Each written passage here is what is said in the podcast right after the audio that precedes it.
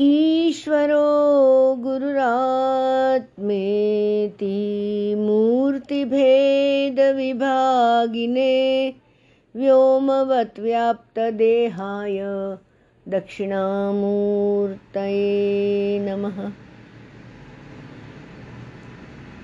स्कंद पुराण में बताया गया श्रीमद् भागवत का महात्म्य, स्वयं श्री भगवान के श्रीमुख से ब्रह्मा जी को कहा, भगवान ने, वो हमने आठ श्लोक देखे। अभी आगे देखते हैं। यच्छन्ति वैष्णवे भक्त्या शास्त्रं भागवतं हि ये कल्पकोटिसहस्राणि मम लोके वसन्ति ते। यच्छन्ति वैष्णवे भक्त्या। शास्त्रम भागवतम ही है। जो लोग विष्णु भक्त पुरुष को भक्ति पूर्वक जो जिसमें विष्णु की भक्ति होना ना, भैंस के आगे भागवत कहा कहा गया है ना क्या? विष्णु की भक्ति हो, भगवान को मानते हो, ऐसे किसी को भक्ति पूर्वक भागवत शास्त्र समर्पण, भागवत शास्त्र समर्पण करते हैं वे हज़ारों करोड़ों कल्प तक, कल्पों तक, अनंत काल तक मेरे वैकुंठ धाम में वास करते हैं। ये अर्चयन्ति सदा गेहे शास्त्रं भागवतं नरा प्रीणितास्तैष विबुधा यावदा भूतसंप्लवम् जो लोग सदा अपने घर में भागवत शास्त्र का पूजन करते हैं, वे मानो एक कल्प तक के लिए संपूर्ण देवताओं को तृप्त करते हैं। श्लोकार्धम श्लोकपादम वा वरम भागवतं गृहे शतशोऽथ सहस्रैश्च किमन्यैः शास्त्रसङ्ग्रहैः। विष्णु पुरा, विष्णु के ग्रंथ कोई भी है, वैष्णव भक्त जो करते यदि अपने घर पर भागवत का आधा श्लोक या चौथा श्लोक भी कर रहे हैं तो यह तो बहुत उत्तम बात है। उसे छोड़कर सैकड़ों, हज़ारों तरह के अन्य ग्रंथों के संग्रह से भी क्या लाभ है? माने इसमें सब कुछ आ जाता है, ये कहते हैं। न यस्य तिष्ठते शास्त्रम गृहे भागवतम कलौ न तस्य पुनरावृत्तिर्याम्यपाशात् कदाचन। पुनरावृत्ति माने जन्म मरण का फेरा। यमराज आए, पाश लगाया और फिर से मृत्यु हो गई, फिर से जन्म लिया, तृप्त हुए नहीं। तो भागवत शास्त्र जो घर में, जिसके घर में मौजूद नहीं है, उसको ही यमराज के पास से कभी छुटकारा नहीं मिलता।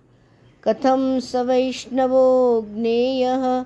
शास्त्रम भागवतम कलौ।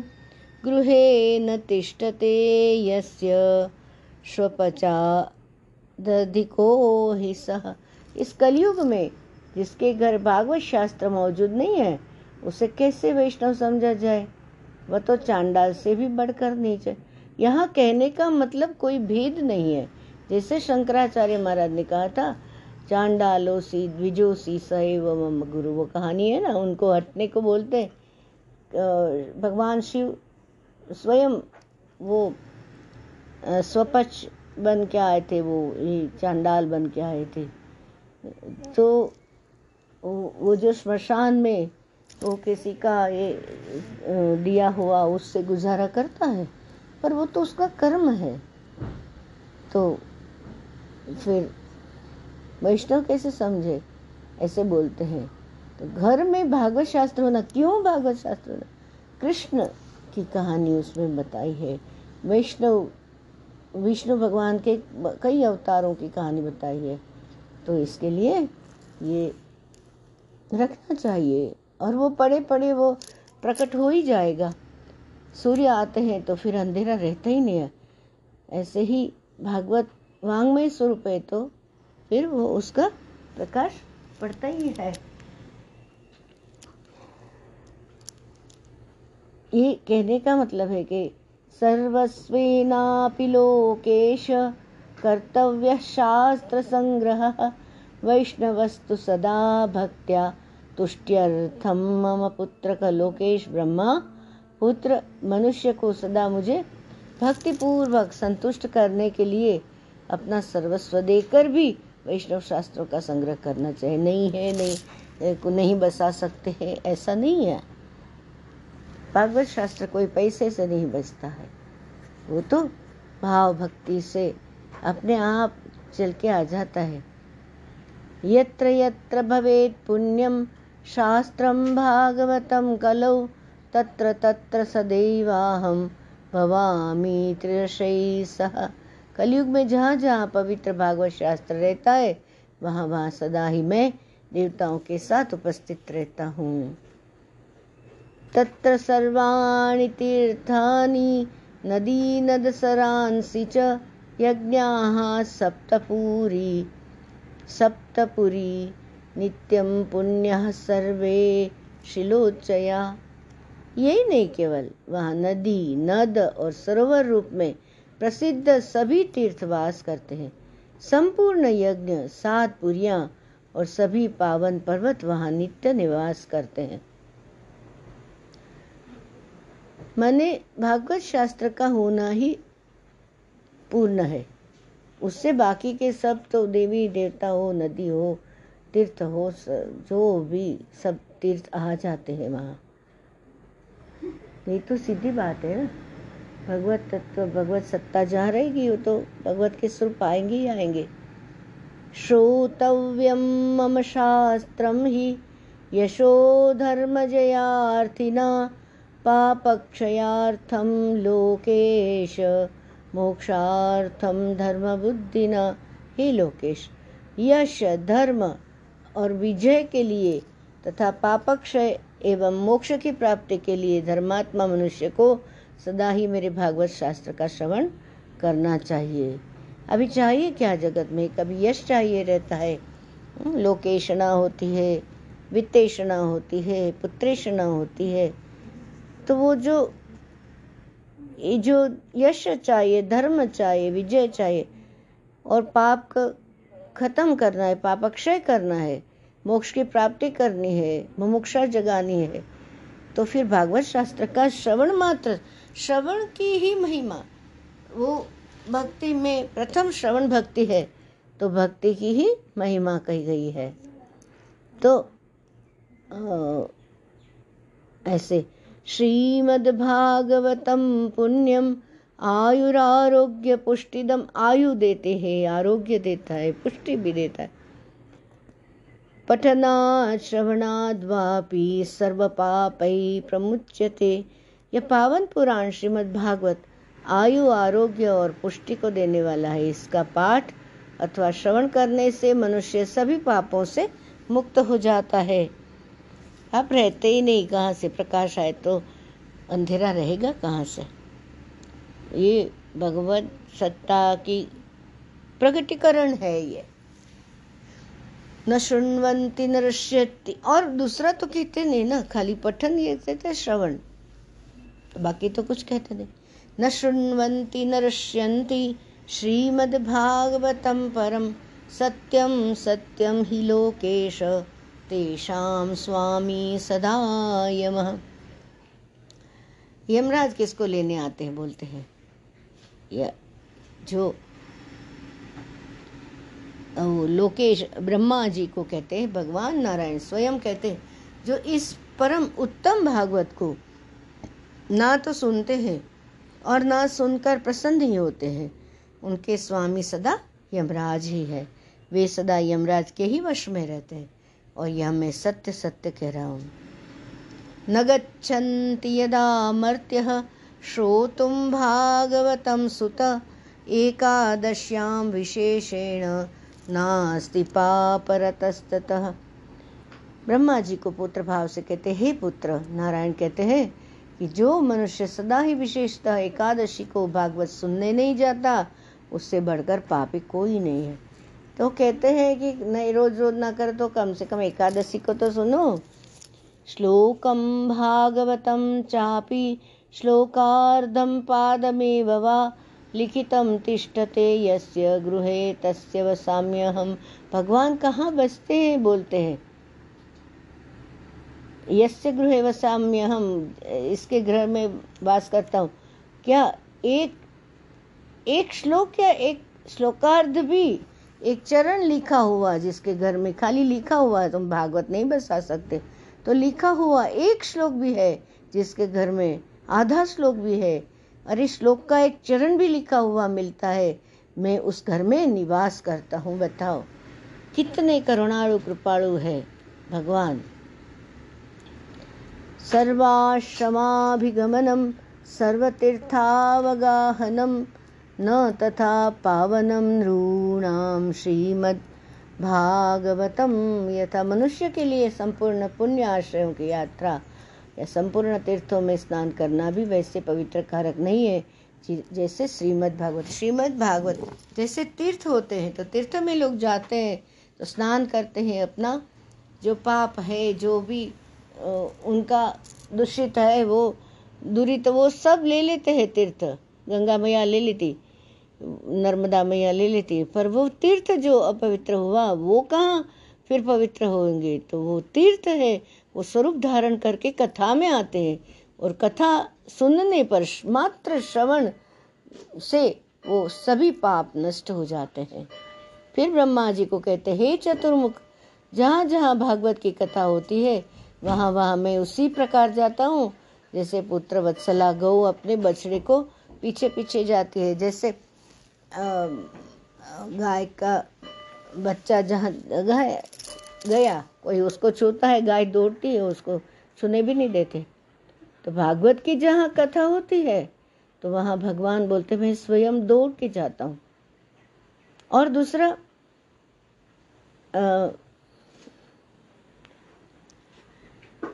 एक कहानी बताती मैं, कि हम लोग यज्ञशाला में गए थे दर्शन लाइन में तो वो तो पाँच छः हज़ार लोग थे, हम तो साइड में खड़े थे, कोई देखने का कोई प्रश्न ही उठता नहीं था। पर एकदम हम लोग जो जो पुकार जही, जह रहेगी, वहाँ ईश्वर आते हैं, गुरु आते हैं। पुकार के बिना कुछ नहीं। अंतकरण से पुकारो, उसी समय भगवान उधर आते और गुरुदेव आए और इतना पूर्ण, ऐसा अमीरस झरण बहता था उनकी आँखों में। पूर्ण इतना लोग को छोड़ के साइड में हमको देखना है। क्यों? अंदर से पुकार उठ गई थी। अब वो तो अमीर दृष्टि लेके तो मन में लग गया कि अरे, ये क्या? कैसे? अभी ये तो हम, ये मिलके तो उल्टा ही कुछ अधूरापन हो गया कि पूर्ण तृप्त होने के बदले लगा, अरे ये अमित दृष्टि तो हमें चाहिए। हमें तो चाहिए, इससे दूर नहीं करना, भगवान। फिर घर में आके देखे तो इधर उधर देखे ऐसे तो भागवत पढ़ा था और पन्ना निकाला कि आप क्या कहते हो? भगवान तुम तो इसके अंदर बसे हुए हो। तो आपका क्या मत है? ये मुझे ऐसे लग रहा है कि ये मुझ, मैं इससे बिछड़ना नहीं चाहती हूँ। तो क्या कहते हैं? मत कथावाचकम नित्यम, मत कथा श्रवणे रतम। मत कथा प्रीत मनसम ना हम त्यक्षामितम नरम जो मेरी कथा कहता है, जो सदा उसे सुनने में लगा रहता है, तथा जो मेरी कथा से मन ही मन प्रसन्न हो जाता है, उस मनुष्य का मैं कभी भी त्याग नहीं करता। वो उससे बिछड़ते नहीं है।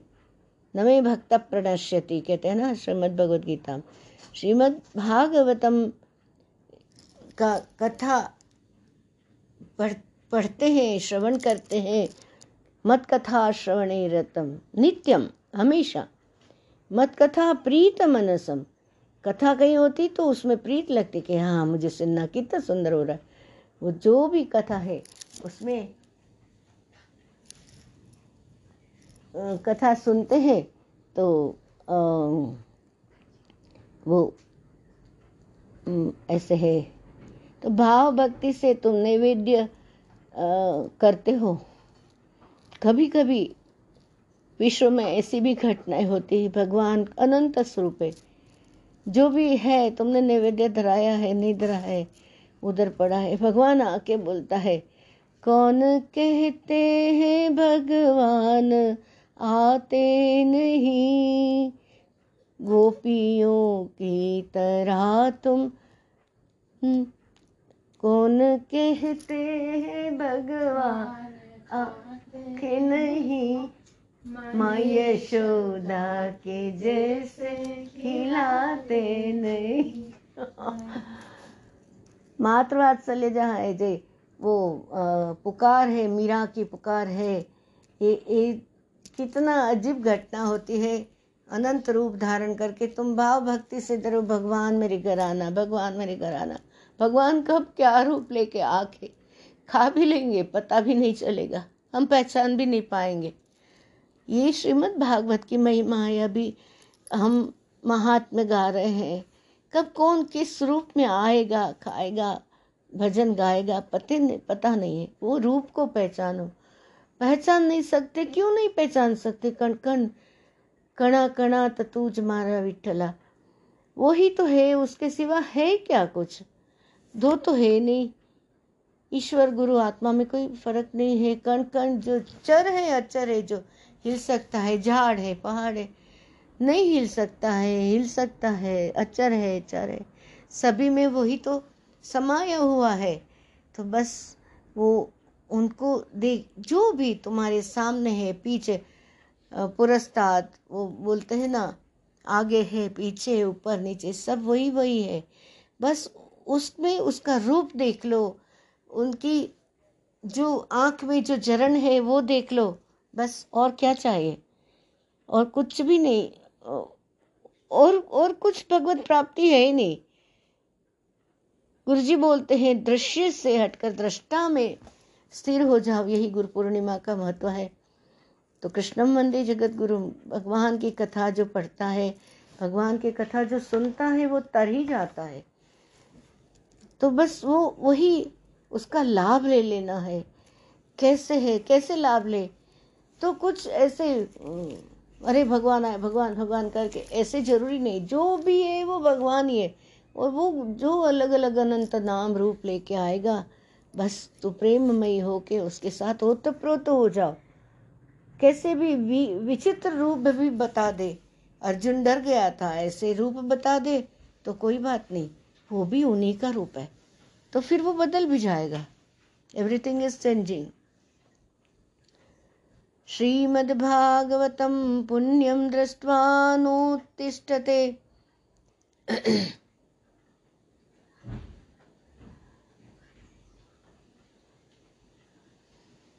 ह्यः श्रीमद्भागवतं पुण्यं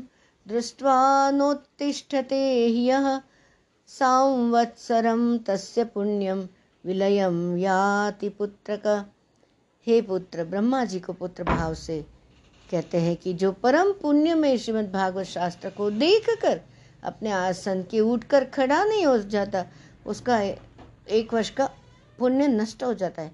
कहने का मतलब यह है कि वो हमें जानना है कि श्रीमद् भागवत में वो भगवान कृष्ण ने अपने गोलोक धाम जाते समय उद्धव जी की प्रार्थना स्वीकार करे कि भगवान रहो, ये कलयुग है, अभी तुम्हारे सामने याद स्थली हो रही है।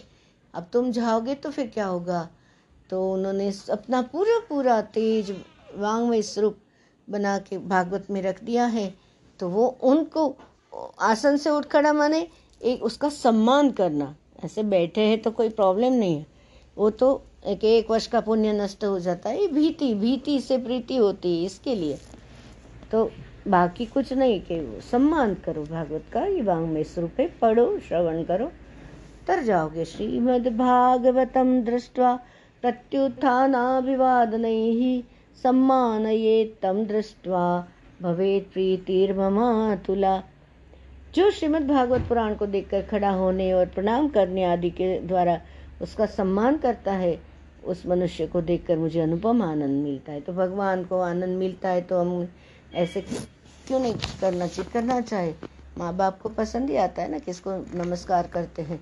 प्रणतानाम प्रसिद्धत्व देवी विश्वार्थी हारिणी ये प्रणाम करने से वो सर्वव्याप्त माँ भी प्रसन्न हो जाती है।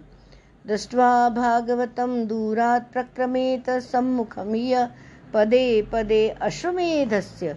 फलम प्राप्नोत्य संशय। भागवत के तरफ़ तुम एक एक पाँव पदे पदे अश्वमेधस्य फलम। दूर से भागवत की तरफ़ चल के जाते हैं तो उसको एक एक पाँव में अश्वमेघ यज्ञ का फल प्राप्त हो जाता है। हम कहते कथा में गए वो तो और प्राप्तोत्य संशय मने, प्राप्त होता ही है, उसमें कोई संशय नहीं है। दूर से देख के एक एक पाँव जो चल के भागवत की तरफ़ जाते हैं तो पाप क्षय हो जाता है और पुण्य की प्राप्ति होती। उसमें कोई तनिक भी संदेह नहीं। उत्थाय प्रणवेद्यो वै श्रीमद्भागवतं नरः धनपुत्रांस्तथा दारान् भक्तिं च प्रदमा प्रददाम्यहम। भागवत को देख के उठ उठ खड़ा होके भाव से अरे भागवत जी है तो प्रणाम करता है। अपने मंदिर में रखे हो चल के जाते हैं तो एक एक पाँव में अश्वमेघ यज्ञ का फल प्राप्त होता है। श्रीमद् भागवत को वो जो मानव, जो भी प्रणाम करता है, उसको क्या क्या देते भगवान? धन पुत्रांश तथा दारन धन, स्त्री, पुत्र, क्या चाहिए आखिर? अरे वो तो अपना स्वरूप ही देने को तैयार है। गुरु जी ने कह दिया, सोहम अस्मी निरंजना। तू तो मेरा ही सो जो मेरे पास है, सब कुछ तेरे पास और फिर बोलते अपनी भक्ति प्रदान। भक्ति क्या है? भक्ति प्रदान करते तो भक्ति क्या है? सातस्मिन परम प्रेम रूपा, अमृत स्वरूपा, ये विनाशी शरीर। कितने सारे सब हमारे सामने चले जाते हैं। हम याद करते रहते वो शरीर फिर से हमको दिखने को नहीं मिलता है। पर वो या तो स्वरूप धारण करके आ जाते हैं या मुक्ति पा जाते हैं। उनके कर्मों के अनुसार। और फिर जो संपन्न है, उन्होंने वो, उनका बहुत बड़ा उत्सव भी करना चाहिए। क्यों? जो संपन्न नहीं, वो अर्धा श्लोक से भी एक एक पाव में भी फल प्राप्त कर ले। जा संपन्न है, उसने क्यों करना चाहिए? क्योंकि वो नारायण का स्वरूप है, इसके पास संपत्ति श्री लक्ष्मी है। तो फिर वो जैसे कि बड़ा उत्सव करेगा तो फूल हार वाले, कप, वस्त्र वाले, वो जो भी उसमें वस्तु ये आहुति होमते हैं, जो जो भी ब्राह्मणों को बुलाते हैं तो उनका सबका पालना ही होती है तो विष्णु का काम तो पालना है, और है तो ये वैष्णव ग्रंथ। तो महाराज राजोपचार पूजन, वो जो कर सकता है, उसने करना चाहिए, जो नहीं कर सकता, उसने श्रवण मात्र से हो जाता है, दोनों तरफ़ का है, व्यास महर्षि ने, आज व्यास पूर्णिमा है शत शत कोटि नमन है, हम ऋणी है उनके कितना सुंदर उन्होंने बताया, जो नहीं कर सकता है, ज्ञान प्राप्त नहीं कर सकता है, कुछ गुरुकुल नहीं जा सकता है, उसके लिए भी इलाज बताया है, स्त्री वैश्य शूद्र के लिए भी बताया है, और संपन्न है, उसके लिए भी बताया है। हे पुत्र, महाराज रहे, महा, महाराजोपचारैस्तु। महाराजोपचारैस्तु श्रीमद्भागवतं सुत शृण्वन्ति ये नरा भक्त्या तेषां वश्यो भवाम्य मे पुत्र। जो लोग महाराजोचित को एकदम शानदार उत्सव कर सकते ऐसी सामग्री ला सकते सामग्रियों से युक्त होकर भक्तिपूर्वक श्रीमद् भागवत की कथा सुनते हैं, मैं उनके वशीभूत हो जाता हूँ। ममोत्सवेषु सर्वेषु श्रीमद्भागवतं परं शृण्वन्ति ये नरा भक्त्या मम प्रीत्यै च सुव्रत वस्त्रालङ्करणै पुष्पैर्धूपदीपोपहारकै वशीकृतो ययं तैश्च सत्स्रिया सत्पतिर्यता। हे सुव्रत, जो लोग ब्रह्मा जी को कहते हैं, मेरे पर्वों के संबंध में संबंध रखने वाले सभी उत्सव जो जो एकादशी है, ऐसे विष्णु भगवान के उत्सव आते हैं। जैसे देवशयनी एकादशी है, देवउठी एकादशी है, ऐसे प्रसन्नता से वस्त्र आभूषण, पुष्प, धूप और दीप आदि उपहार अर्पण करते हुए परम उत्तम श्रीमद् भागवत पुराण का भक्तिपूर्वक श्रवण करते हैं। वे मुझे उसी प्रकार अपने वश में कर लेते हैं। जैसे पतिव्रता स्त्री अपने साधु स्वभाव वाले पति को वश में कर कर लेती है। तो ये जो स्कंद पुराण में विष्णु खंड है, उसमें मार्गशीर्ष महात्मा के सोलहवें अध्याय में स्वयं नारायण ने अपने श्रीमुख से ब्रह्मा जी को महात्म्य बताया है। और कितना एक अक्षर में कपिला गोदान का फल मिलता है। या एक एक अर्धा श्लोक पढ़ लिया तो एक हज़ार गाय का दान का फल मिलता है। एक हज़ार गाय पालना करो, उसको बड़ा करो, वो उत्सव वत्सव आए, ये सब करने के बाद दान कर सकते तो ये तो आधा श्लोक पढ़ के भी हो जाता है। और वो जो संपन्न है, वो भी उसका भी लाभ है। इतना सुंदर महात्मा है। हमने हमारे घर में श्रीमद् भागवत बसाना चाहिए और रखना चाहिए, उनका कर्पूर आरती करो। कर्पूर नहीं तो मानसिक, मानसोपचार से कर सकते हो। तो गा सकते हैं आरती किंबा जो भी भाव कर सकते हैं, वंदन कर सकते प्रणाम से उनके प्रणाम करने से भी महत्वपूर्ण है।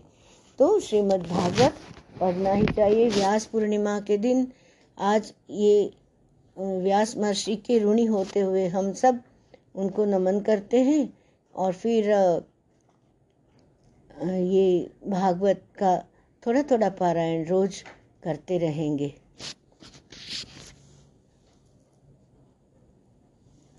थोड़ा सा भजन गाते हैं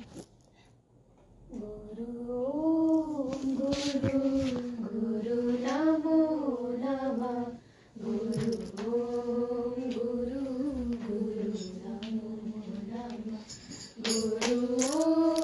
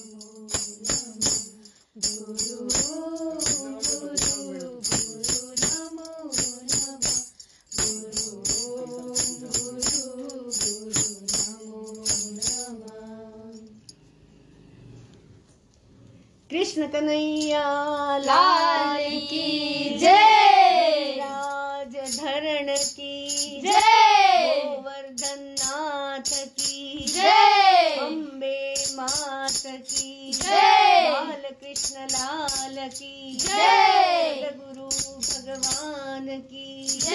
आज के आनंद की जय कृष्णात् परं। किमपि तत्त्वमहं न जाने। कृष्णात् परं। किमपि तत्त्वमहं न जाने। कृष्णात् परं किमपि तत्त्वमहं न जाने। कृष्णास्तु आत्मा स्वयं। गुरुर्ब्रह्मा गुरुर्विष्णु गुरुर्देवो महेश्वरः। गुरुसाक्षात् परं ब्रह्मा तस्मै श्रीगुरवे नमः। कृष्णं वन्दे जगद्गुरुम् ॐ श्री श्री सद्गुरुचरणकमलार्पणमस्तु ॐ सर्वे भवन्तु सुखिनः, सर्वे सन्तु निरामया, सर्वे भद्राणि पश्यन्तु, मा कश्चित् दुःखभाग् भवेत् ॐ शान्ति शान्ति शान्तिः।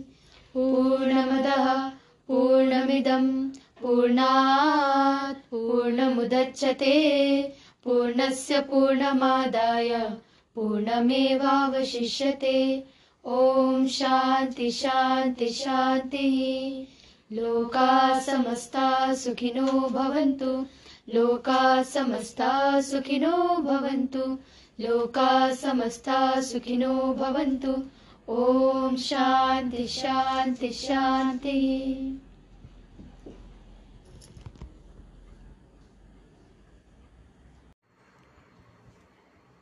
श्रीगुरुं वंदे। श्री सद्गुरुं वंदे। रिद्धि सिद्धिबुद्धिसमेत श्री गणेशं वंदे। श्रीभवानी शङ्करो वंदे श्री लक्ष्मीनारायणं वंदे। श्रीरन्नादे समेत श्री सूर्यनारायणं वंदे। श्रीगुरुपरम्परां वंदे श्री शङ्कर परम्परां वंदे। गुरुऐक्ये श्री सर्वत्र व्याप्त सदा सर्वदा सर्वशक्तिमान् अस्तित्वं वंदे। युगवतारि कलिकल्मषहारि प्रेमस्वरूपं निर्गुणं सगुणे प्रकाशितं श्री श्री गुरुं वंदे। अस्ति भाति प्रीति तिरोभाव अनुग्रहस्वभाव यस्य सः श्रीमन्तराजराजेश्वरि आदि अखिलेश्वरि आनन्दरूपिणि अम्बा महात्रिपुरसुन्दरि बाला ललिता समेत शिवशक्तिं वंदे। सर्वहरिगुरुसन्तनसमेत अनन्तकोटिब्रह्माण्डव्याप्त विष्णुशक्तिं श्रीलक्ष्मी समेत वंदे। श्रीगजाननगणेशं वंदे। यः अलिखत् महापुराण श्रीमद्भागवतम्। व्यासनारायणं वंदे य ग्रन्थस्य अकुर्वत् भागवतम्।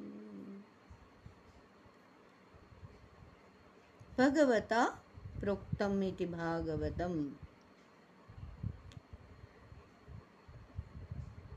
श्रीमद्भागवत वाङ्मय स्वरूपे ग्रंथराज उनका रूप अरूप श्री कृष्ण स्थित गोपाल गिरधर माय कलापी मृकलापी श्री श्री गुरुं वंदे।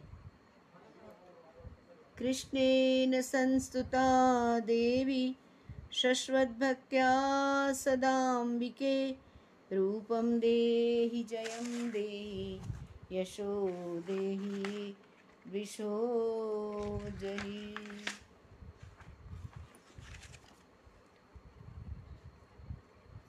ॐ नमः सर्वान्तर्यामिणे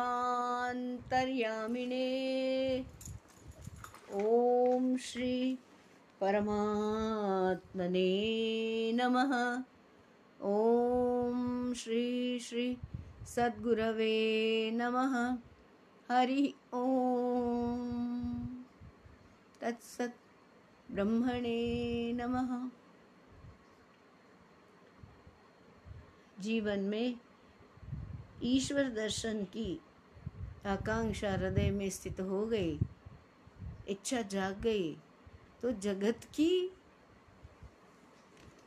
सुविधाएँ प्राप्त करने के लिए कुछ सुख प्राप्त करने के लिए छोटी छोटी इच्छा है तो वहाँ कभी कभी इच्छा पूरी होती है नहीं होती है। हम्म, कभी अनचाही परिस्थिति आती है, कभी मनचाही आती है, वो चलता ही रहता है, निरंतर।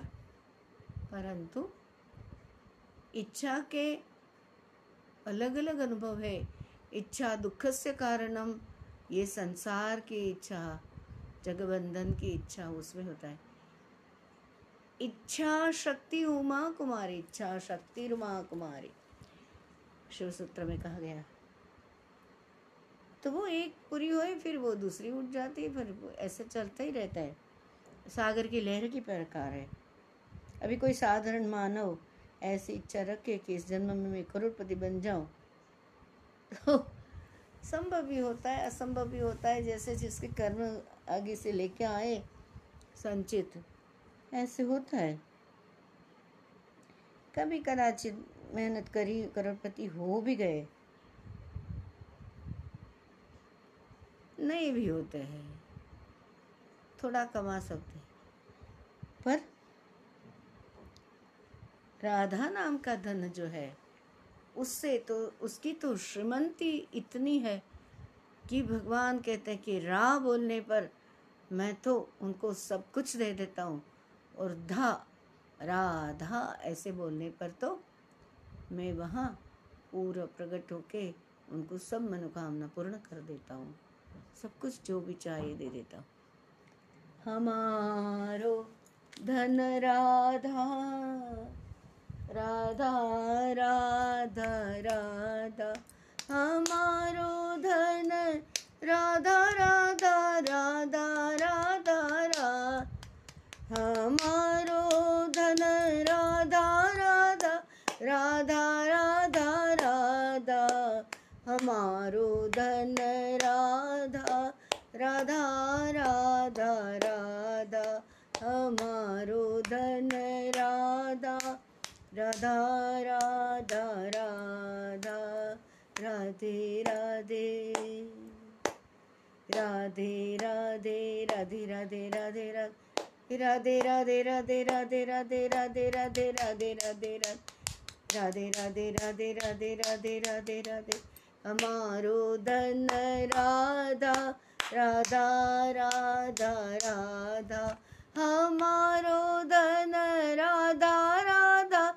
राधा राधा राधा हमारो धन राधा राधा राधा राधा राधा हमारो धन राधा राधा राधा राधा श्री राधे हमारो धन राधा राधा राधा राधा हमारो धन राधा राधा राधा राधा राधा मारो धन राधा राधा राधा राधा राधा मारो धन राधा राधा राधा राधा हमारो धन राधा राधा राधा राधा राधे राधे, श्याम मिला दे।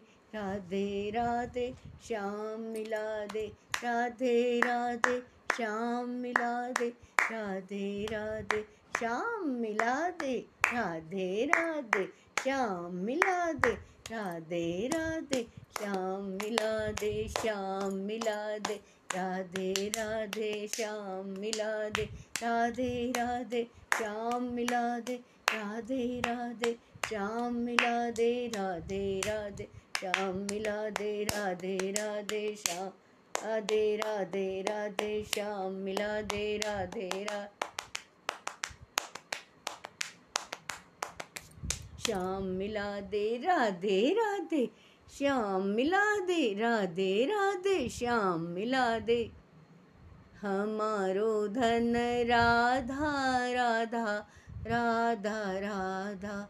हमारो धन राधा राधा राधा राधा राधा हमारो धन राधा राधा राधा राधा राधा हमारो धन राधा राधा राधा राधा हमारो धन राधा राधा राधा राधा हमारो धन राधा राधा राधा राधा राधा, हमारो धन। राधा राधा राधा राधा राधा, स्थूल धन प्राप्त करे हीरा मोती और कितना सारा सब इकट्ठा करके फिर मर जाते हैं। इधर ही रहने वाले। लेकिन राधा रूपी धन हमारे साथ ही जाएगा। धारा माने दुनिया की तरफ़ जाना। राधा तो फिर अंतर्मुख होना। अंदर की तरह, कृष्ण की खोज कृष्ण तो आत्मा स्वयं।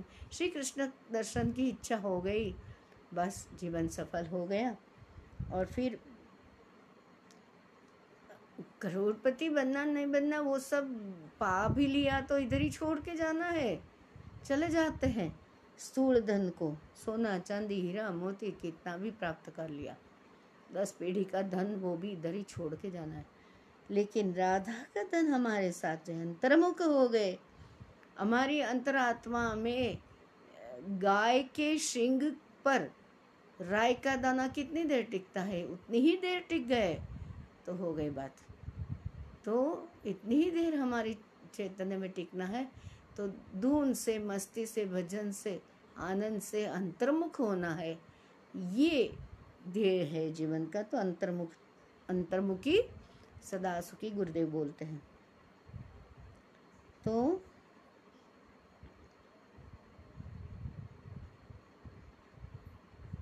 कोई जीव है, ऐसे सोच ले, ऐसा संकल्प करे कि इसी जन्म में मुझे श्री कृष्ण दर्शन करना है। मेरे जीवन का लक्ष्य भगवान ही है। तो उसको इसी जीवन में भोग भी मिलता है, भगवान भी मिलते हैं, जो परमात्मा के पीछे पड़ता है। उसको भगवान संसार का सभी सुख देते हैं। नारायण की भक्ति करो, लक्ष्मी तो अपने आप उनके बिना तो रहती नहीं, आ जाती है। किंतु संसार के लौकिक सुखों को जो बहुत महत्व नहीं देता है तो सुख में भी सतत भक्ति करता रहता है। हुँ?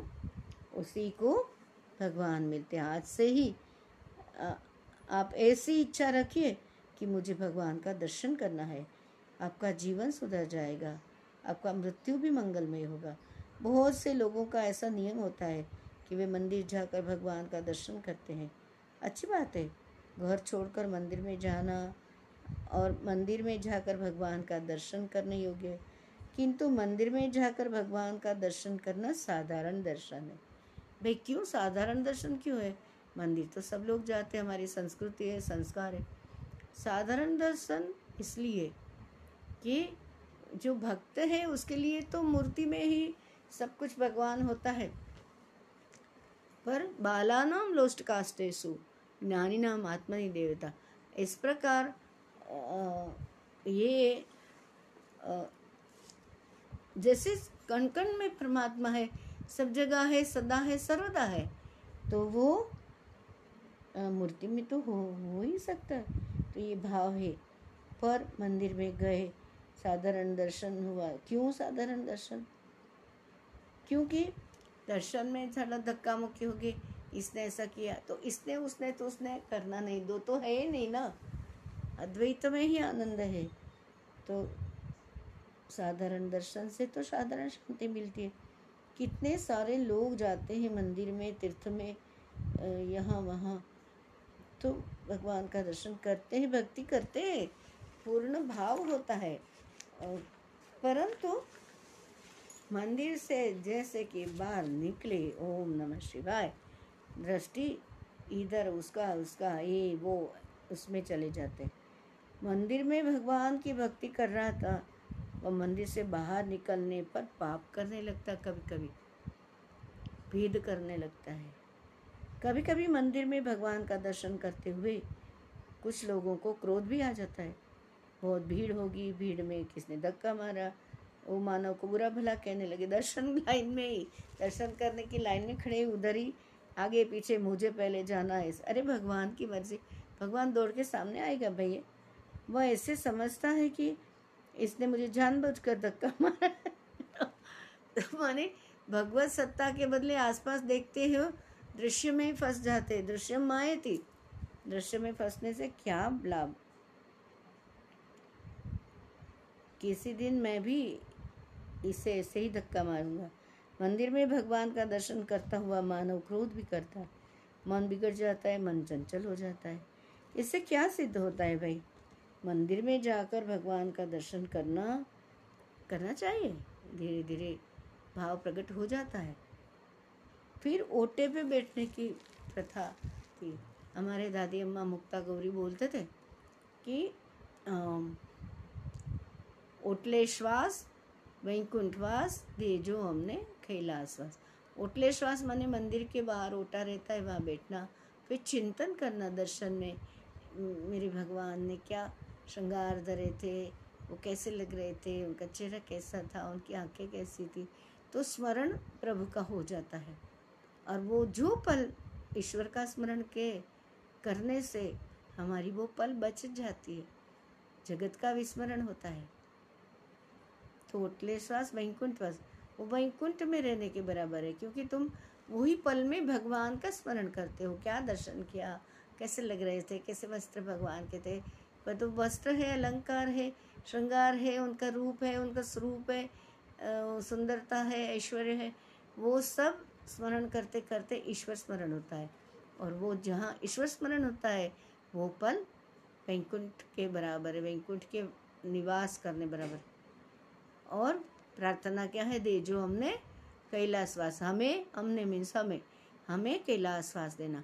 कैलाश माने क्या? गुरुदेव बताते हैं कि जहाँ आनंद ही आनंद है, उल्लास है उल्लास है। तो वो हमें आनंद में रखना, भगवान ये प्रार्थना करते हैं। तो वो ओतप्रोत हो गए तो फिर मंदिर में उत्तम दर्शन हो सकता है। जैसे सीता जी सीता जी राम जी पुष्प वाटिका में गए और वो, ये तो युगल किशोरी जी को देखा, वो भगवती सीता उधर देखा, वो तो युगल जोड़ी है हमेशा की, निरंतर, वो तो वही है उनकी प्राणप्रिया, वो तो देखा तो वो दोनों के हृदय छल गए, राम जी को सीता जी पसंद आ गई सीता जी को राम जी पसंद आ गए, क्योंकि वो युगल जोड़ी अंतरात्मा में वो किरणें बिखर गई एक एक आ, आ, वो किरण आसपास एक एक दूसरे को छू गई। अब सीता जी ना तो जनक जी को कह सकते ना राम जी वशिष्ठ जी को कह सकते। कल तो धनुष यज्ञ था और वो वो तो मर्यादा का जमाना था बोल नहीं सकते। तो माँ के मंदिर में गई आद्याशक्ति धरणतारिणी त्रिपुर सुंदरी के मंदिर में जाके माँ को स्तुति करी। माँ को जाके ऐसे नहीं बोला कि मुझे राम जी पसंद आ गए, कल धनुष यज्ञ है। अरे, आज भगवान सब जानते हैं। उनकी स्तुति करी, उनको कुछ भी कंप्लेन नहीं की। या अपनी व्यथा, या अपना सुख, दुख कुछ नहीं बताया। मन की उलझन कुछ नहीं बताई। सीता जी ने देवी भगवती की स्तुति करी। जय जय जय गिरिराज किशोरी। जय महेश मुख चंद्र चकोरी। जय गजबदन षडानन माता। जगत जननी दामिनी द्युतिदाता। नहीं तब आदि मध्यावसाना। माँ को बोलते हैं, तेरा आदि भी नहीं है। और तू अनादि है। और तू गिरिराज की पुत्र है। जय जय जय, गिरिराज किशोरी जय, महेश मुख चंद्र चकोरी। गजवदन षडानंद की तो माता ऐसे माँ की स्तुति करी। मूर्ति हँसी, मूर्ति डोली और सीता जी के गले में माल पड़ी। ये श्रद्धा ये पूर्ण श्रद्धा पूर्ण शरणागति पूर्ण मातृत्व माँ के पास ही गई थी सीता जी और तो फिर मूर्ति भी बोलती है प्रकृति प्रकट होती है तो ऐसे दर्शन है ऐसा भाव है तो वहाँ तो पूर्ण दर्शन होता है पर साधारणतया बस गए मंदिर दर हाथ जोड़े प्रदक्षिणा की फूल चढ़ाया प्रसाद चढ़ाया आगे प्रार्थना कर ऐसे नहीं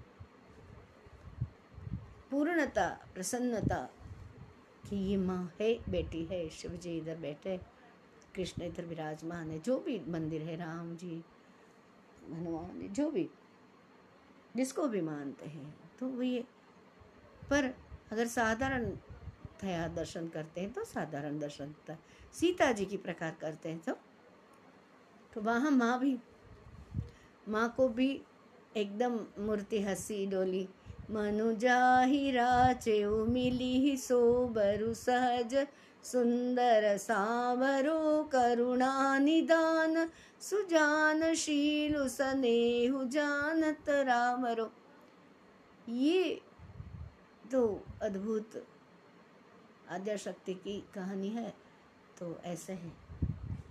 पर साधारणतया साधारण मंदिर में साधारण दर्शन होता है। क्यों साधारण दर्शन? क्योंकि पूर्णता नहीं मिलती, अनंत दिख जाता है और अनंत में तो थोड़ा भेद दिख जाता है। मंदिर से बाहर निकलने पर जहाँ भी नज़र जाए, वहाँ भगवान का ही अगर दर्शन करो तो पूर्णता है। भगवान का दर्शन भावना से होता है। जिस, ऐसा नहीं मुरली है, मुगटधारी, ऐसा नहीं भावन, कि इसमें सब में भगवान है, सब में गटगट परमात्मा है, सब घट में रासाइया जिसके मन में प्रेम है, जिसके हृदय में भाव है, जिसकी आँख शुद्ध है, उसी को मंदिर में भगवान का दर्शन होता है। जिसके हृदय में प्रेम नहीं, उसको तो मंदिर में पत्थर की मूर्ति दिखेगी। ये मूर्ति नहीं है वैकुंठ में विराजमान नारायणी कृपा करके यहाँ आए हैं। मूर्ति नहीं, मैं तो प्रत्यक्ष भगवान का दर्शन कर रहा हूँ, दर्शन कर रही हूँ। ऐसे भाव, भावना से दर्शन करे तो आनंद आता है। पत्थर को देखने से क्या आनंद आ सकता है? पत्थर को मूर्ति तो बाज़ार में भी दुकान में भी मिलती है।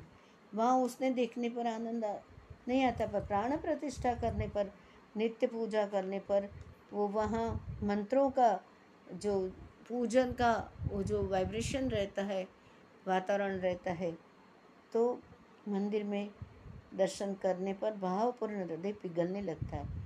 कभी लगता है भगवान आहा कितने प्रसन्न हो रहे हैं मेरे सामने। प्रभु ऐसा ऐसा मुझे देख रहे गाल में धीरे धीरे हंस रहे हैं। ऐसे भक्तों के अनुभव होते हैं। पत्थर की मूर्ति कभी प्रसन्न नहीं होती, पत्थर की मूर्ति कभी नाराज़ भी नहीं होती। तो वैष्णव जन का क्या है? जो भक्त है, वो मंदिर में परमात्मा का दर्शन करते हैं। ये साक्षात नारायण है। अभी लोखंड को अग्नि में तपाओ तो वो लोखंड कहाँ रहता है? अग्नि हो जाता है। ऐसे दिखता है कि ये पूरा अग्नि तप्त है। लोहे में जिस प्रकार अग्नि का प्रवेश होता है, उसी प्रकार मूर्ति में परमात्मा का प्रवेश होता है। मंदिर में भी भावना करनी पड़ती है। मंदिर के बाहर निकलने बाद जो कुछ भी दिखाई देता है, उसमें भी भगवान की भावना क्यों नहीं करते? आँख को जो कुछ दिखता है वह सब भगवान ही तो है। ऐसी भावना करो। सृष्टि को सुधारना अशक्य है। अपनी दृष्टि को सुधारो। इस संसार को कोई सुधार सका नहीं है। जिसने अपनी दृष्टि को सुधार लिया है, उसको जगत में बिगड़ा हुआ कुछ दिखता ही नहीं। तुलसीदास जी महाराज को जगत में कोई स्त्री नहीं दिखती, कोई पुरुष नहीं दिखता। तुलसीदास जी महाराज कहते हैं, सिया राममय सब जग जानी करो प्रणाम जोरी जुग पानी। राम, सिया राम सिया राम, जय जय राम राम। राम, सिया राम सिया राम, जय जय राम। सब जगह सिया राम दिखते हैं।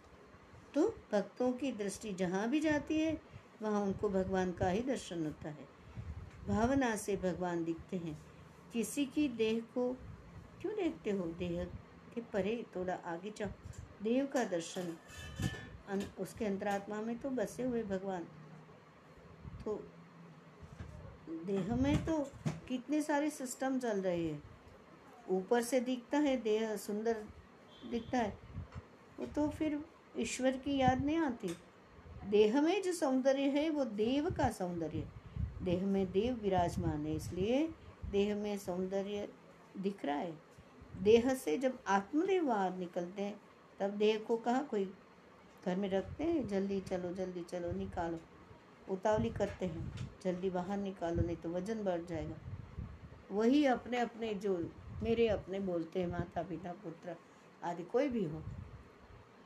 तो मानव शरीर में भगवान ना हो तो मानव बोल ही नहीं सकता, बोलते बोलने की शक्ति किसने दी भाई? भगवान। आँख को देखने की शक्ति भगवान ने दी। कान को सुनने की शक्ति भगवान ने दी। भगवान शक्ति ना दे तो मानव जीव रहती है, पर वो गूँगा रहता है, बोल नहीं सकता। आँख रहने पर भी अंधा रहता है और कान रहते हुए भी बहरा बन जाता है।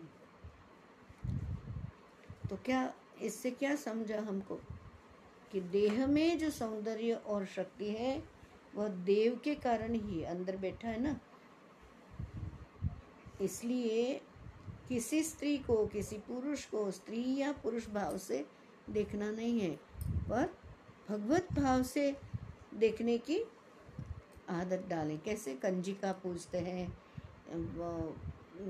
नहीं पूजते हैं, दाम्पत्य पूजा होती है, ऐसे। तो इसलिए इससे भाव उठता है। प्रत्येक में भगवान की भावना करें। अभी ऐसे देखा जाए, सौ रुपये का नोट है कि पाँच सौ रुपये का नोट है, वो है कि वो कागज़ का टुकड़ा है? पर बुद्धि कहती है कि नहीं, वो कागज़ नहीं, रुपया है। आप उसे संभाल कर रखते हैं। आँख को नोट में एक पैसा भी दिखाई नहीं देता। किंतु बुद्धि कहती है कि वो कागज़ नहीं, धन है। इसी प्रकार प्रत्येक स्त्री पुरुष में बुद्धि से, भावना से भगवान का दर्शन करो। आपको खूब शांति मिलेगी। मानव यदि मानव में भगवान का दर्शन करे तो फिर मन बिगड़ नहीं सकता है। आज जगत में दुख दुख दुख दुख, कहीं भी दुख बहुत बढ़ गया दिख रहा है। इसका यही कारण है कि मन बहुत बिगड़ गया है। मन बिगड़ने से दुख बढ़ जाता है। तो क्या करना है सभी को भगवत भाव से देखना है। जैसे बोलते हैं, एक दूसरे मिलते हैं तो ओम नमो नारायणाय, बोलते हरिओम जय गुरुदेव अम्बा अम्बा जो अलग अलग जगह अलग अलग रीत से बोलते हैं। तो वो राम राम ऐसे बोलते हैं। तो वो भाव ये है कि मुझमें राम, तुझ में राम, सब में राम समाया। सबसे कर लो प्यार, जगत में कोई नहीं है पराया। रे, मुझ मेरा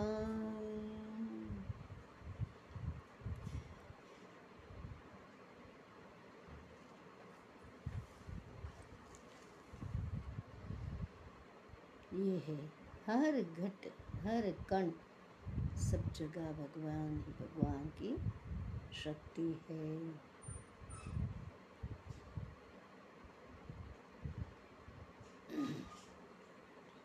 अच्छा स्त्री पुरुषों में, माने नर नारी में ऐसे ऐसे नहीं, पर पशु में, पक्षी में, कीट में, पतंग में, पहाड़ में झाड़ में, कहीं भी, जहाँ भी देखो, भगवत सत्ता ही व्याप्त है।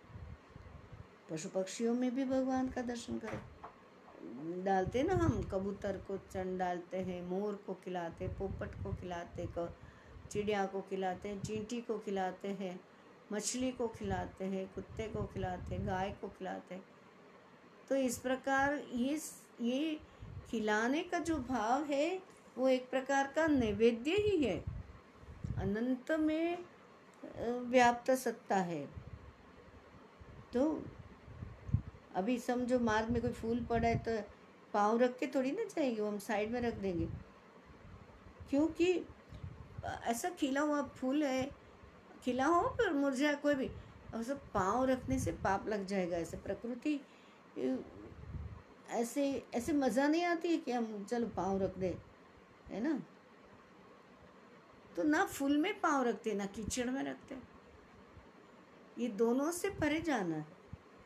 फूल में भगवान का दर्शन कहाँ होता है? किंतु बुद्धि कहती है कि फूल में जो सुगंध है, वह कहाँ से आई? इतनी कितनी आप सोचे, मोगरे की सुगंध है, गुलाब की सुगंध है, अलग अलग अलग अलग, अमुक अमुक पुष्प होते हैं। तो वो ऐसे सुगंधित होते हैं। और रंग, कलर आहाहा. असं असं देखो मेघधनुष. कि बादल बादल में भी हम आकार दिखते हैं हमको. कभी बर्फ़ है, बर्फ़, पर्वतों में बर्फ़ गिरा हुआ था, उसमें भी आकार दिख रहे सुगंध देखो, सुगंध. ओ, कितनी सुंदर सुगंध. कहाँ से आई इतने सुंदर कलर? अभी हरे पत्ते हैं. हरे पत्ते में एक मोगरे का फूल होगा, वो सफ़ेद है. कोई लाल फूल. फिर सभी के पत्तों के डिज़ाइन देखो। उसका शिरा विन्यास देखो। अंदर अंदर अलग अलग अलग अलग। वो कितना जलवाहिनी, रसवाहिनी। कैसे पानी पहुँचता है नीचे से मूल में पानी डाल दिया। वो रस कैसे पहुंचाते हैं? पृथ्वी परमात्मा की ही शक्ति है।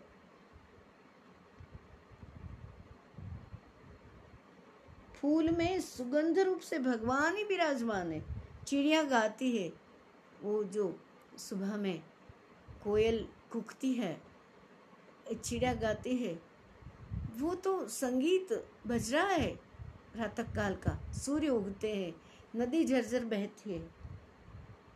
तो धरती में देखो, पृथ्वी परमात्मा की तो शक्ति, विष्णु पत्नी नमस्तुभ्यम पादस्पर्शम क्षमस्व में ये बोलते हैं ना,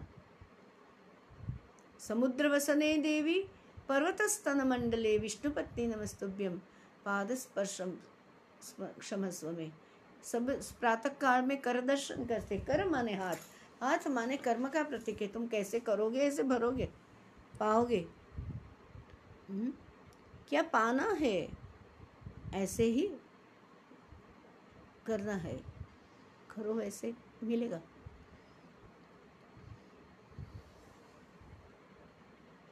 और क्या पाना है, ऐसे करना है, ऐसे पाना है, ऐसे खाना है। अन्न, ऐसा मन होता है। अन्न उगाया, धरती माता ने हर प्रकार के अन्न उगाए। जैसे जो जो गुण चाहिए तमोगुण, रज, रजोगुण, जो भी चाहिए सत्वगुण बढ़ाने वाला भी है। संग की भी असर होती। तो प्रातः काल में हम कर दर्शन करते हैं।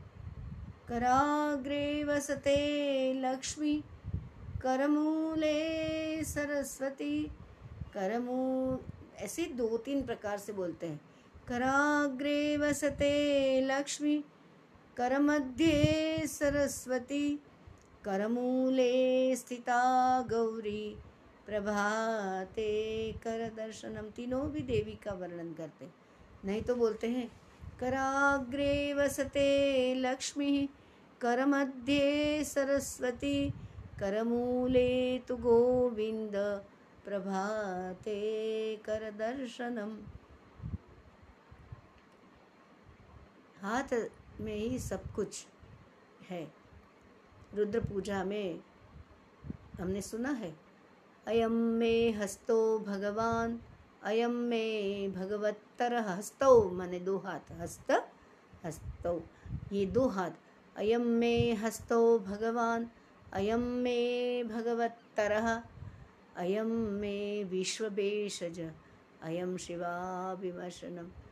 ये भगवान, ये जो हाथ है, वो भगवान से भी बड़ा है। मनुष्य को बुद्धि शक्ति दी है, परमात्मा ने शक्ति दी है। वो शक्ति का, बुद्धि का उपयोग करके हाथ से जो कार्य करता है, मन से जो कार्य करे, वो भगवान से भी बड़ा। अयम में विश्व भेषज मीठा सा हाथ फिरा दिया आहा वो पूर्ण, पूर्णता छा जाती वात्सल्य से। पूर्णता छा जाती। वात्सल्य छा जाती।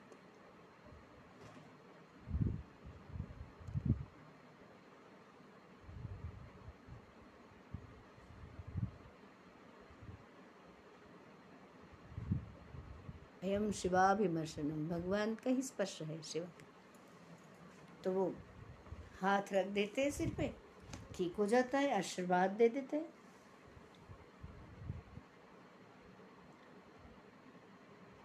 पाँव पृथ्वी के ऊपर रखते हुए पहले माता का वंदन करके हम क्षमा मांगते हैं कि माँ, मैं पाँव रखना हूँ। पृथ्वी के प्रति परमात्मा नारायण, पृथ्वी में ग्रंथ रूप से भगवान की सत्ता है। पानी में जो मिठास है, जो शीतलता है, वह प्रभु का स्वरूप है। वेदों में वर्णन है। रसो वैसा अति मधुर रस ही भगवान है पानी में परमात्मा की सत्ता है। पानी का अनादर नहीं करना चाहिए, बिगाड़ना नहीं चाहिए, पानी ऐसे वेस्ट नहीं करना चाहिए। पानी का दुरुपयोग भी करना बहुत महापाप है। पानी में भगवान है, पृथ्वी में परमात्मा है, अग्नि में परमात्मा है, वायु में भी भगवान है। जो भगवान वैकुंठ में है, वो ही कृपा करके मंदिर में आए हैं। वही भगवान जगत के स्त्री पुरुषों में विराजमान है। वही भगवान सूक्ष्म रूप से पशु पक्षियों में भी है। राजा राजमहल में रहता है, किंतु राजा की सत्ता उसके राज्य के अणुपरमाणु में है। इसी प्रकार भगवान सभी में व्याप्त है। पृथ्वी, जल, तेज, वायु, आकाश में भी भगवान है। जो सभी में भावना से भगवान का दर्शन करता है और दर्शन करते हुए अपना देह भान भूल जाता है तो उसको आत्मस्वरूप में भगवान का दर्शन होता है। स्त्रीत्व और पुरुषत्व देह के भाव है। मनुष्य जब देह को, देह भाव को भूल जाता है, तब उसे देव का दर्शन होता है। भगवान की भक्ति ऐसी करो कि आपको याद आ जाए कि मैं स्त्री हूँ, पुरुष हूँ, ऐसा कुछ भी याद न रहे। देह भाव तो दुख देने वाला है। गोपियाँ सर्व में श्री कृष्ण का दर्शन करती हुई श्री कृष्ण का स्मरण करती हुई अपने देह भान को भूल जाती थी। देहाभिमाने गलिते विज्ञाते प्रत्यगात्मनि, यत्र यत्र मनो याति, तत्र तत्र समाधय।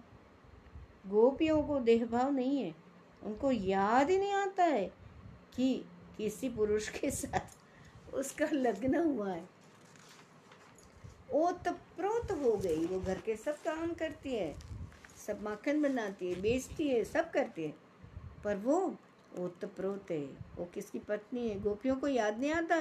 किसकी बहन है? गोपियों को स्त्रीत्व का भी स्मरण नहीं है। तब अपने अंदर उन्हें श्री कृष्ण का दर्शन होता है। जगत का विस्मरण, प्रभु का स्मरण। इसका मतलब ये नहीं कि हमने हमारी ज़िम्मेदारी सब छोड़ के सबको भूल जाना है, ऐसे नहीं, सब करना है। पर वो सबके पीछे भगवत सत्ता है, ये याद रखना है। है ना? तो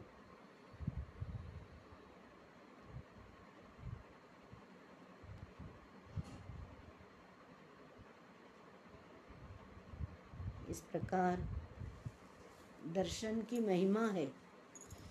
श्रीमद् भागवत दर्शन शास्त्र है। भगवान का दर्शन करने के लिए वेदों में, उपनिषदों में, पुराणों में अनेक साधन बताए गए हैं। सभी अच्छे हैं, किंतु भागवत में एक विशिष्ट मार्गदर्शन है। वेद भगवान कहते हैं कि आपको परमात्मा का दर्शन करना है तो सभी प्रवृत्तियाँ छोड़ दो। वेदांत का सिद्धांत है, सब कुछ छोड़ दो। परिपूर्ण वैराग्य हो, त्याग हो, तब भगवान का दर्शन होता है। किंतु सब कुछ छोड़ दो, ऐसा बोलने वाला भी छोड़ता कहाँ है? छोड़ता है क्या? छोड़ता नहीं है? ऐसे बोलते हैं, छोड़ दो छोड़ दो, खुद तो नहीं छोड़े। छोड़ना बड़ा कठिन है। मानव तो एक साधारण वस्तु को भी छोड़ता नहीं है। बहुत से लोग कथा में आते हैं, तब पान सुपारी खाते अरे मुख में पान है धीरे धीरे उसका रस निक, निकलने निकले तो बहुत मज़ा आती उनको। कलयुग का मानव पान तमाकू जैसी साधारण वस्तु को छोड़ नहीं सकता। उसको कोई कहे कि काम का त्याग करो क्रोध छोड़ो लोभ छोड़ो। कैसे छोड़ता है? वो नहीं छोड़ेगा। वेदांत कहता है कि घर छोड़ना ही पड़ेगा। पूर्ण निवृत्ति लेकर ध्यान करें तब भगवान का दर्शन होता है। गृहम सर्वात्मना त्याज्यम अरे जो लोग घर छोड़ देते हैं, उनको तो दूसरा घर बनाने की इच्छा होती। एक घर की ममता छोड़ दी और दूसरे घर में फंस गए। कितने ही लोग घर छोड़कर गंगा किनारे जाते, किंतु वहाँ भी घर बना लेते। भगवान ने जो घर दिया था, वह क्या बुरा था? उसे छोड़ने की क्या ज़रूरत थी? घर में रहना है, घर छोड़ने की ज़रूरत नहीं है, क्योंकि घर छोड़ने पर भी जीव दूसरा घर बनाता है। वहाँ गुरु के यहाँ जाते, आश्रम में जाते, गुरु भाई, गुरु माता, गुरु बहन ए बुरा संसार बना लेते हैं। भागवत में मार्गदर्शन किया है कि तुलसी, ममता, राम, सो समता सब संसार जैसे तुलसीदास कहते हैं। वैसे भागवत में भी ममता भगवान में रखो, घर में ममता रखना है अच्छा नहीं। घर करना, घर में सब कुछ करना, सब जो भी बसाना है बसाओ डेकोरेशन करो, आनंद करो मौज मस्ती करो, पर उसमें चिपकना नहीं, आसक्ति से दूर रहने की बात है। फिर घर छोड़ के आश्रम गए और उधर फिर घर बना दिया उधर डेकोरेशन किया अर्थ नहीं है। डेकोरेशन हृदय में करो। हृदय में राम बसाने पर डेकोरेट हो जाता है।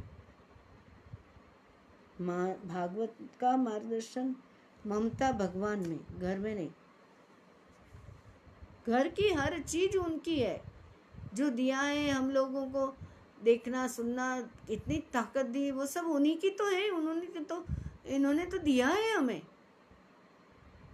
और ये लगता है कि हाँ मेरी, मेरा ऐसा मेरा ऐसा, मैं अच्छा गाता हूँ, मैं अच्छा। अरे, उन्होंने नहीं दी होती वाणी तो क्या करता तू भाई?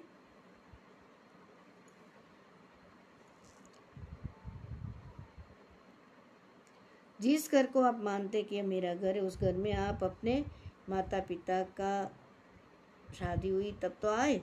आपके माता पिता का शादी नहीं होता तो कह कैसे आते थे? तो पे नहीं, तब तक नहीं आए थे तो कौन सा घर था? कहाँ से आए थे? कहाँ रहते थे? भगवान के लिए घर छोड़ना ही चाहिए, ऐसा नहीं है। घर में भक्ति करो, घर में ही भगवान का दर्शन करो। मीराबाई राजमहल में रहती राजमहल में प्रेम से गोपाल जी का कीर्तन करती थी बड़े बड़े साधु सन्यासी महात्मा मीराबाई का दर्शन करने राजमहल में जाते थे। इसलिए घर की ममता छोड़कर घर में रहो। आप सभी लोग घर छोड़ दो। तो संतों कहते हैं कि हम लोग कथा किसके पास करेंगे? कथा में मज़ाक में सुनाते वो। डोंगरे जी महाराज कहते थे कि आप सभी लोग घर छोड़ दो तो मैं कथा किसके पास कहूँगा? आप घर में रहते हैं अच्छा करते घर में रहना चाहिए, घर छोड़ना नहीं चाहिए। कुछ झगड़ा हो गया, कलह हो गया, ठीक है, सहन कर लो, पर घर नहीं छोड़ना। आवेश में जो घर छोड़ देता है, उसको घर के वास्तु देवता का श्राप लग जाता है। क्रोध में जो घर छोड़ देता है, आवेश में जो घर छोड़ता है, परिणाम में वो दुखी हो जाता है, इसलिए घर में विवेक से रहना। भी, और सत, विवेक आएगा कहाँ से? सत्संग से तो आता है। बीनु सतसंग विवेक न होई। विवेक भागवत की कथा सुनने से मिलेगा। भागवत में ऐसा दिव्य मार्गदर्शन है कि मानव घर में सावधान रहकर भक्ति करे तो घर में ही भगवान का दर्शन हो जाएगा। घर में सावधान रहने की ज़रूरत है। जो सावधान रहता है, उसी को साधु कहते हैं। जो गाफिल रहता है, वह संसारी है। जो घर छोड़कर, जो छोड़कर ही गाफिल रहता है, वह तो जहाँ भी जाए, संसारी करता है, सत्संग से विवेक मिलता है। भागवत जी की कथा मानव को निर्भय बनाती है। राजा परीक्षित ने कहा, महाराज, आपकी ऐसी कृपा हुई है कि मैं अपने अंदर नारायण का दर्शन करता हूँ, बाहर नारायण का दर्शन कर रहा हूँ।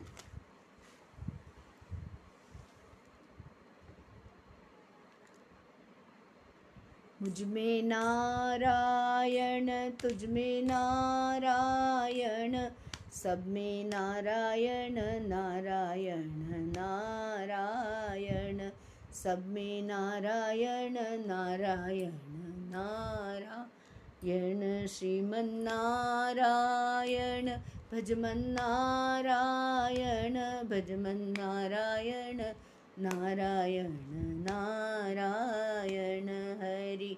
नारायण नारायण नारायण। परीक्षित जी कहते मैं अपने भीतर बाहर सब जगह नारायण का दर्शन करता हूँ। दाहिने बाजू में नारायण का दर्शन करता हूँ, बाई बाजू में नारायण का दर्शन करता हूँ। परीक्षित जी कहते हैं, मुझे ऐसा लगता है कि तक्षक नाग, जो मुझे डसने को आने वाला है, जो जहर से विषैला नाग है उसमें भी नारायण है तक्षक नाग के साथ मेरा वेर नहीं है। तक्षक नाग भले ही मेरे शरीर को दंश करे, तक्षक के प्रति मेरे मन में कुभाव नहीं है। आपने इस सुखदेव जी महाराज को कहते हैं कि ए सुखदेव जी महाराज, परीक्षित कहते हैं, आपने ऐसी कृपा की है कि अब मैं तक्षक नाग में भी नारायण का दर्शन करता हूँ। मुझे तक्षक नाग का भय नहीं है। जो अपने स्वरूप को बराबर समझता है, जो अंदर बाहर सभी जगह भगवत दर्शन करता है, उसको भय नहीं लगता है। इसलिए भगवान के भक्त निर्भय रहते हैं। जिसको भय लगता है, समझना, उसकी भक्ति कच्ची है, बराबर नहीं है। आप जिस देव की पूजा करते हो, जिस देव के नाम का जप करते हो, वह देव आपके साथ में रहते हैं। भगवान में विश्वास करो, भाई, भगवान है मेरे साथ। मुझे देख रहा है, मुझे पाल रहा है, मुझे बहुत प्यार कर रहा है। भगवान तो प्यार करता है। हमें दिखता नहीं है। कितना सारा, कितनी सारी प्रकार की शक्ति दी हमारे। कैसे शरीर के भीतर क्या तंत्र कैसे चल रहा है, हमें पता भी नहीं है।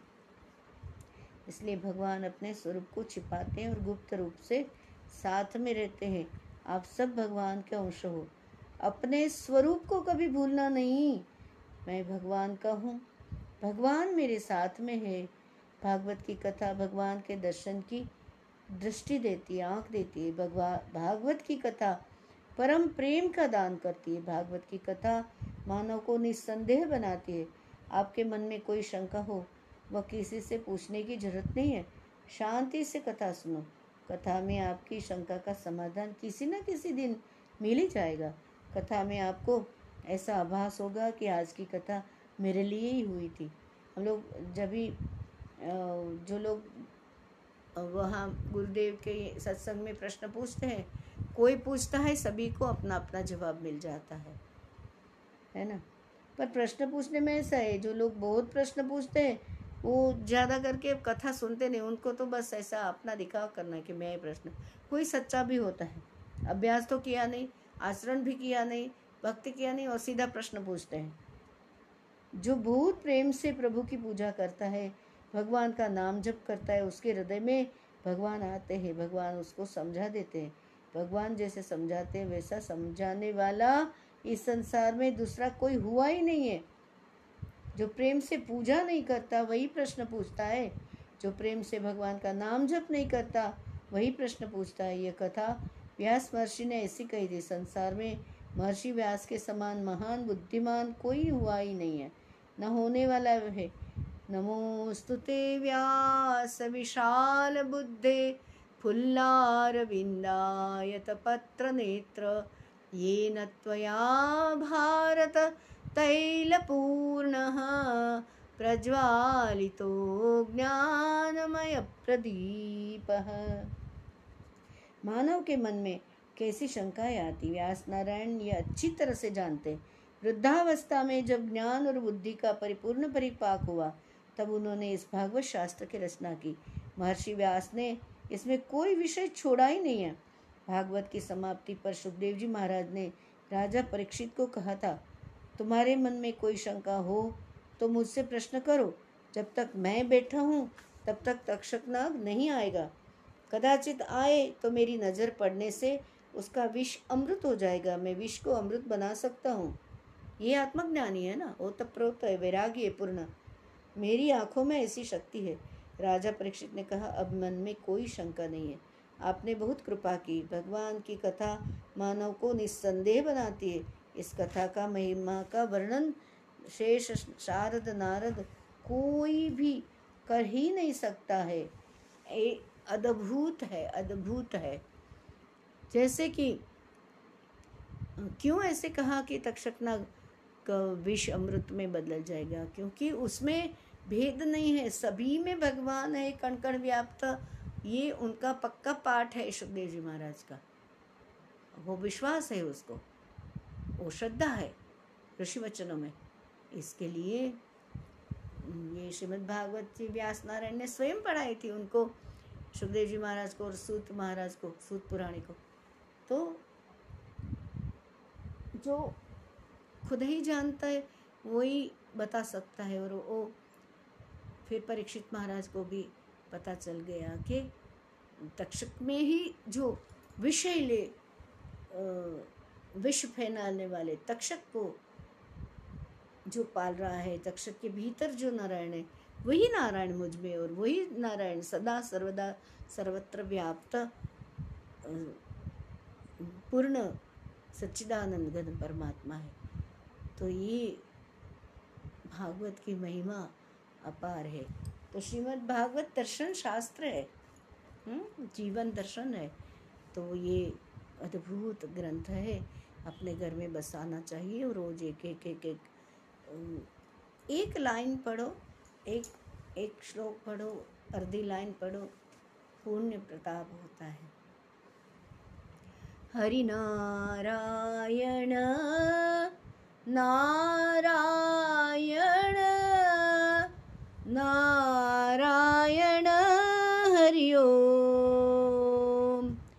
हरिना